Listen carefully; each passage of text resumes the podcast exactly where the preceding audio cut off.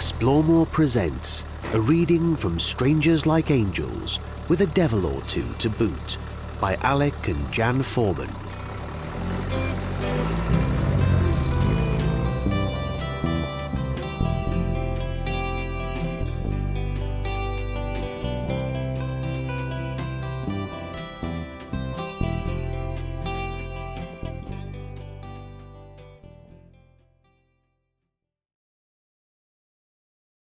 Chapter 33 Delhi Dealings, 3rd to the 21st of November 1977, India. Tourist Campsite, Delhi, India, 19th of November 1977. Dear Mum, Dad, David, and Paul, Hope you're all well. Writing to you from hot, hot Delhi. Alec and I are both wearing our t shirts and shorts today at the campsite whilst we're busy doing maintenance and chores. I don't ever wear my shorts out and about in public on this trip, as it would be inappropriate in many of the countries we've been visiting. The first thing we did when we arrived here a week ago was to check out the poste restante.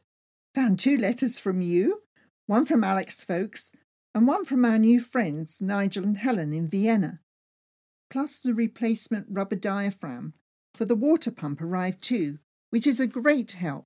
Thanks, Dad, for organising that. Mum, did you win a prize for the changing of the guard floral exhibit you created? Do Auntie Barbara and Auntie Peg still go to floral art? We called by the British Embassy yesterday and read in the Daily Telegraph that Princess Anne has had a baby boy. Hope the bread strike is finished.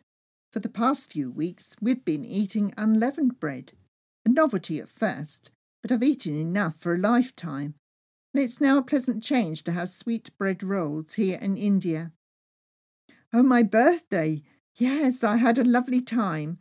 Thanks for the cards from the aunts, Brenda, Jane, and yourselves, of course. Also, mention to Auntie Barbara that the little battery Kenwood mixer she gave us before we left is marvellous. I use it every day to mix powdered milk in water. To answer David's question, up until today we have used 2,070 gallons of petrol, travelling 28,876 miles, which works out to almost 14 miles to the gallon. Amazing to think we've been travelling for over nine months. It's become another way of life, and it'll be strange to be in one place for a long time once again. So we left Srinagar a week ago to drive over 900 miles south to Delhi via Kishtwar, Keylong, Batote, McLeod, Ganj, and Dharamsala. There we had a bit of an accident. The road was busy as we left the town, and there was a traffic jam as we drove down the hill towards Manulikad Bridge. The bridge was only wide enough for one vehicle, and the traffic was waiting for a bus to cross over. Directly in front of us was an army truck full of troops, and close behind us was our travelling companion's Land Rover, and close behind him a taxi, and so on. Suddenly, the army truck began to reverse towards us. I yelled and waved as Alec honked the horn. We were hoping the soldiers in the open back would alert the driver too. But no, the truck kept coming and coming until it rammed hard into our right wing. So the rest of the day was spent at the military checkpoint filling in forms in triplicate. They gave us 200 rupees as compensation, enough for repair, but not for new parts. At the end of the day, we were just thankful the accident wasn't any worse. We drove in the next couple of days through Mandi, Aut, and south towards Simla. Both Land Rovers found it tough work to climb the Jalori mountain pass at 10,280 feet along the steep tracks. As the engines needed to cool down at the top, we took a wonderful hour's walk along the ridge and saw the magnificent panoramic view of a deep valley with its pine forested slopes. The snow capped mountains in the distance heralded the beginning of the Himalayas. Celebrations for Diwali the Hindu Festival of Light, were in full swing as we passed through towns and villages.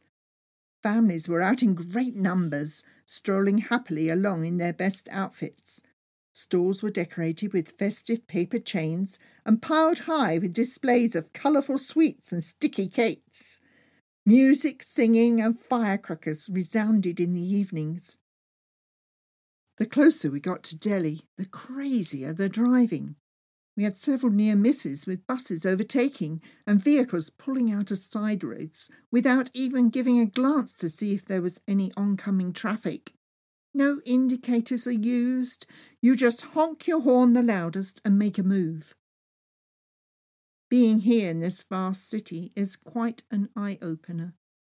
One evening we were wandering along the back streets, dodging between hundreds of people, bikes, and trishaws.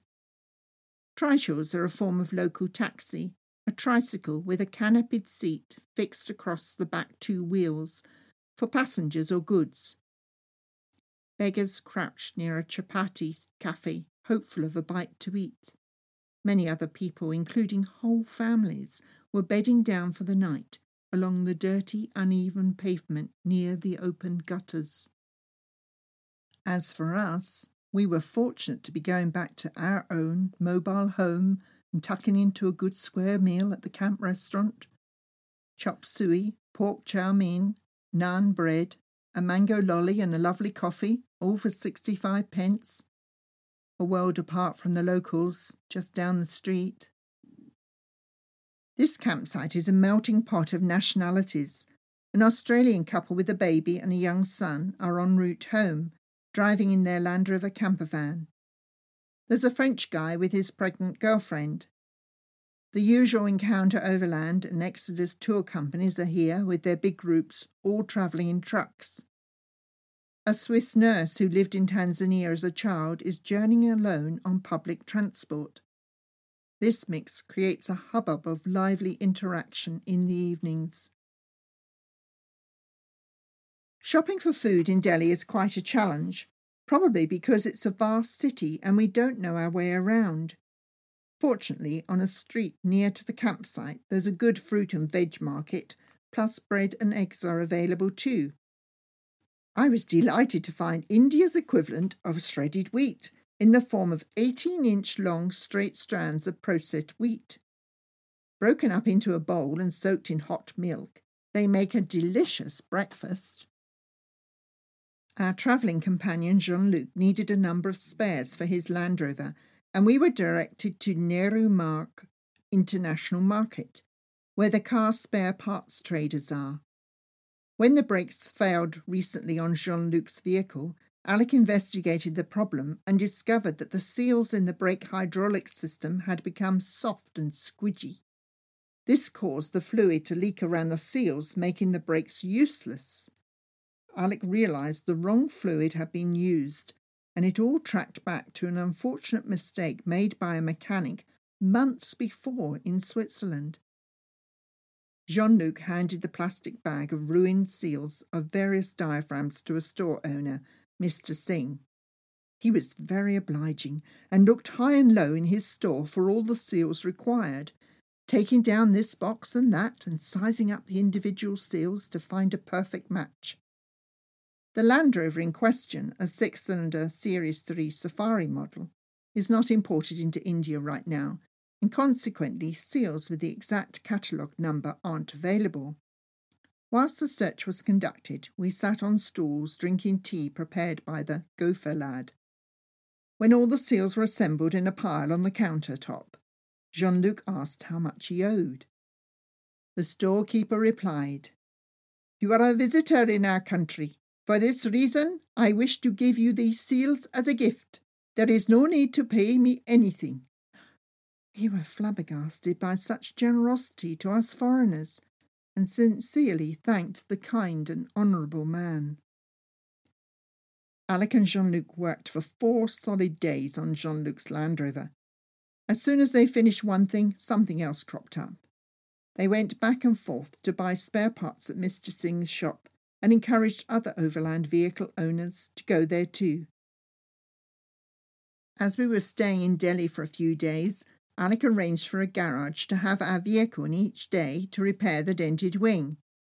The mechanics worked steadily and produced an excellent result for 75 rupees, less than the compensation the army gave us.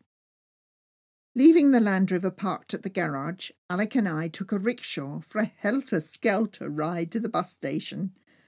A rickshaw is a three wheeled motorised open sided minicab that you can hail for a perilous ride amongst the crazy, noisy traffic.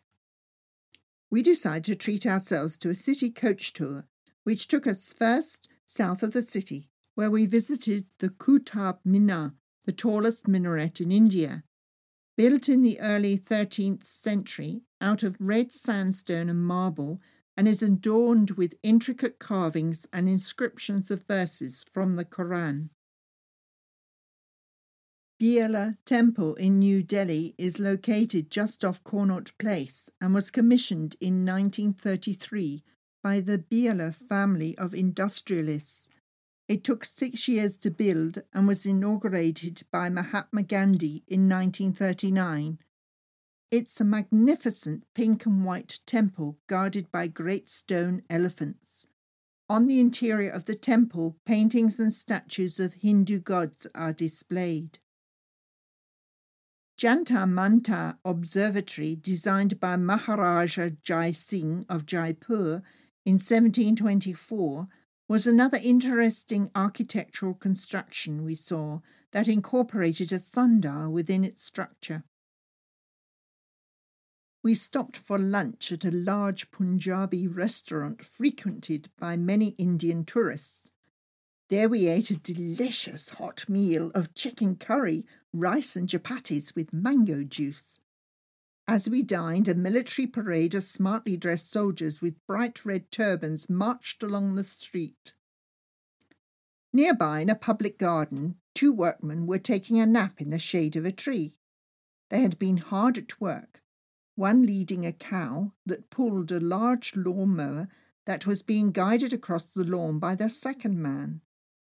While the men napped, the cow helped herself to the cuttings in the grass box, the fruit of her labour. The coach continued to take us to other historical sites, including the tomb of Mahatma Gandhi and the Great Red Fort. Delhi is a fascinating city with old and modern buildings side by side, just like the rich and poor living in sight of each other.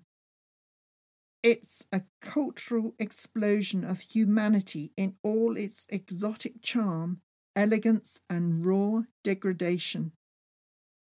Well, on that highfalutin note, I'd better finish as Alec says he's hungry. We're going to the camp restaurant for one of their tasty burgers. Lots of love from Alec and Janice. Total distance driven 28,876 miles.